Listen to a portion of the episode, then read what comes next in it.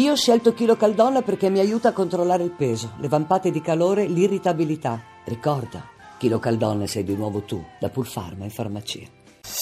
Voci del mattino. Do il buongiorno a Carlo Tombola, coordinatore scientifico di OPAL, l'osservatorio permanente sulle armi leggere e le politiche di sicurezza e difesa di Brescia. Buongiorno. Buongiorno, buongiorno anche a lei. Parliamo eh, naturalmente di armi, di porto d'armi, di regole di vendita di armi, un argomento che si intreccia inevitabilmente con il dibattito sulla legittima difesa, anche alla luce eh, degli ultimi fatti di cronaca, in particolare eh, del caso del rapinatore ucciso da un ristoratore a Lodi.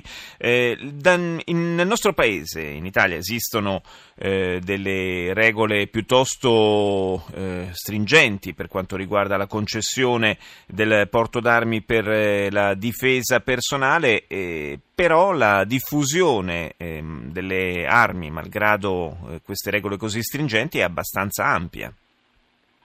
Sì, è alta ed è in crescita negli ultimi anni, eh, circa il 20% in più negli ultimi 5 anni. E questo è probabilmente dovuto a a un allarme sociale, a una diffusione della paura, del, beh, insomma il, possono essere tanti.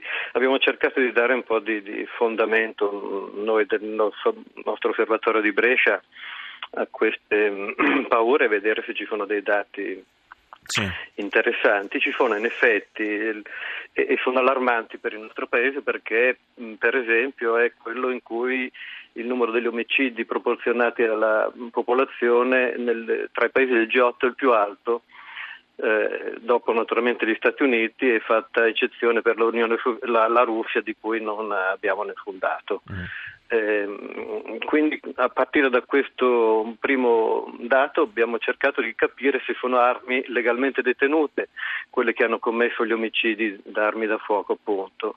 E, e così abbiamo montato, proprio in questi giorni è stato pubblicato in Facebook, eh, i primi risultati sono ormai visibili, una uh, raccolta, una database di, degli omicidi compiuti con armi da fuoco in Italia e questo ci ha dato un primo dato insomma, mm, che, che eh, sicuramente va, andrebbe pubblicizzato, ma mi sembra che invece i media danno soprattutto eh, spazio ai fatti di cronaca da legittima difesa. Ecco, per esempio, i, i, i morti, i morti nel, dall'inizio dell'anno sì. ad oggi mm, con armi legali sono stati 12 e uno solo, il caso di Cavalletto Lodigiano, è stato un, un atto di legittima difesa, quindi questo è il primo, caso, il primo dato. Il secondo è che ci sono anche 14 casi di suicidi nello stesso periodo e sono sempre con, con armi da fuoco legalmente detenute. Eh, questi sono casi più, che dovrebbero fare riflettere di più, insomma ci sono dati che riguardano i suicidi, dati che riguardano eh, omicidi, fuoricidi, femminicidi commessi in ambito familiare.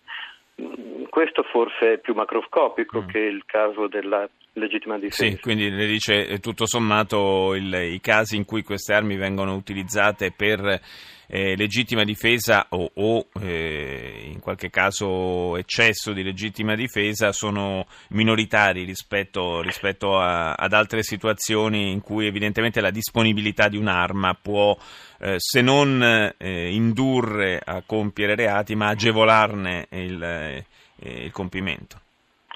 Sì, non, facciamo per esempio il caso dei suicidi, 14 suicidi in questo periodo del 2017. Mm. Di questi 14 casi, 8 sono commessi con armi legalmente detenute tutti, eh, ma 8 di questi sono commessi da personale delle forze dell'ordine o del, delle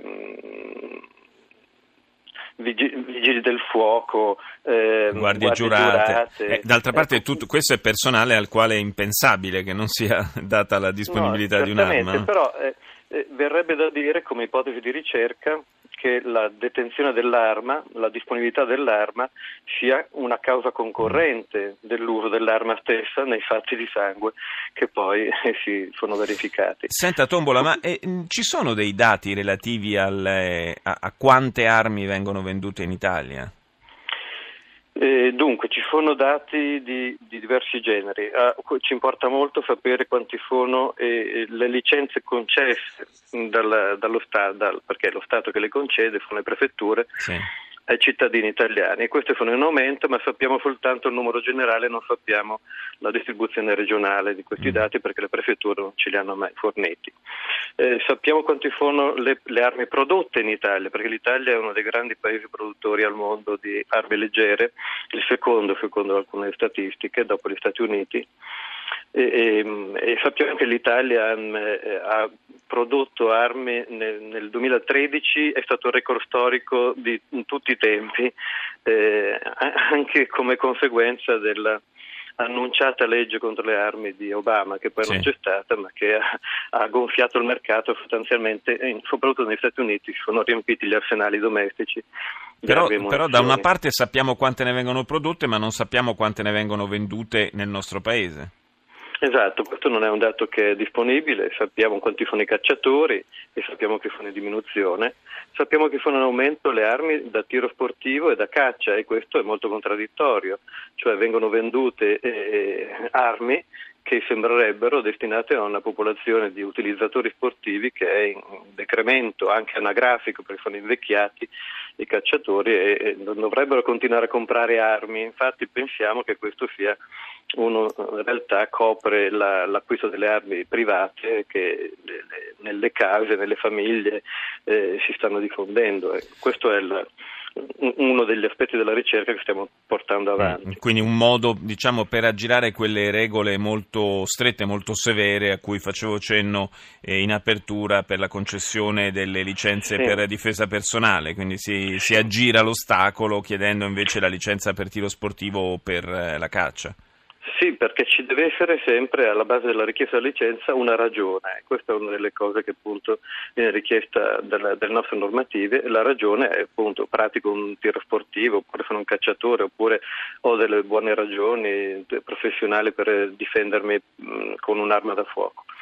Ecco, credo appunto che eh, la, la, diffusione del tiro sportivo copra appunto questo diciamo così, bisogno, questa sensazione di paura che si diffonde, a cui poi la legge sulla, sulla legittima difesa non potrà porre rimedio perché il caso Stati Uniti è proprio eclatante, insomma la diffusione delle armi senza controlli è una, un, un, un, indiretto incitamento all'omicidio, insomma è veramente una eh, condizione. Ci sono molti casi eh, di studio interessanti come quello della Norvegia per esempio o del Canada anche, ma la Norvegia soprattutto in cui le armi da fuoco sono molto diffuse nella, nella società, ma il, le normative stringenti eh, rendono basso il tasso degli omicidi.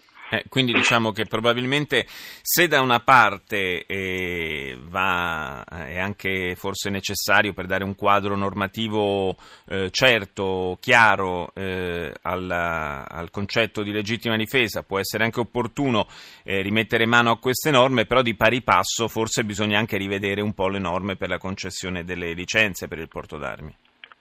Beh, queste, come sempre le norme poi eh, contano quando sono applicate e verificate, certo. quindi quello che conta è poi mh, mm, per esempio casi di, di, armi concesse a persone con instabilità mentale, ma l'accertamento deve essere fatto in sede medica e quindi ci vuole una, eh, ci vuole una struttura, ci vuole, ci vuole e, anche magari, e anche magari aggiungerei la revoca della licenza nel caso in cui eh, sopravvengano circostanze di questo tipo. Grazie a Carlo Tombola di Opal, la linea al GR1, noi ci sentiamo più tardi intorno alle 7.35.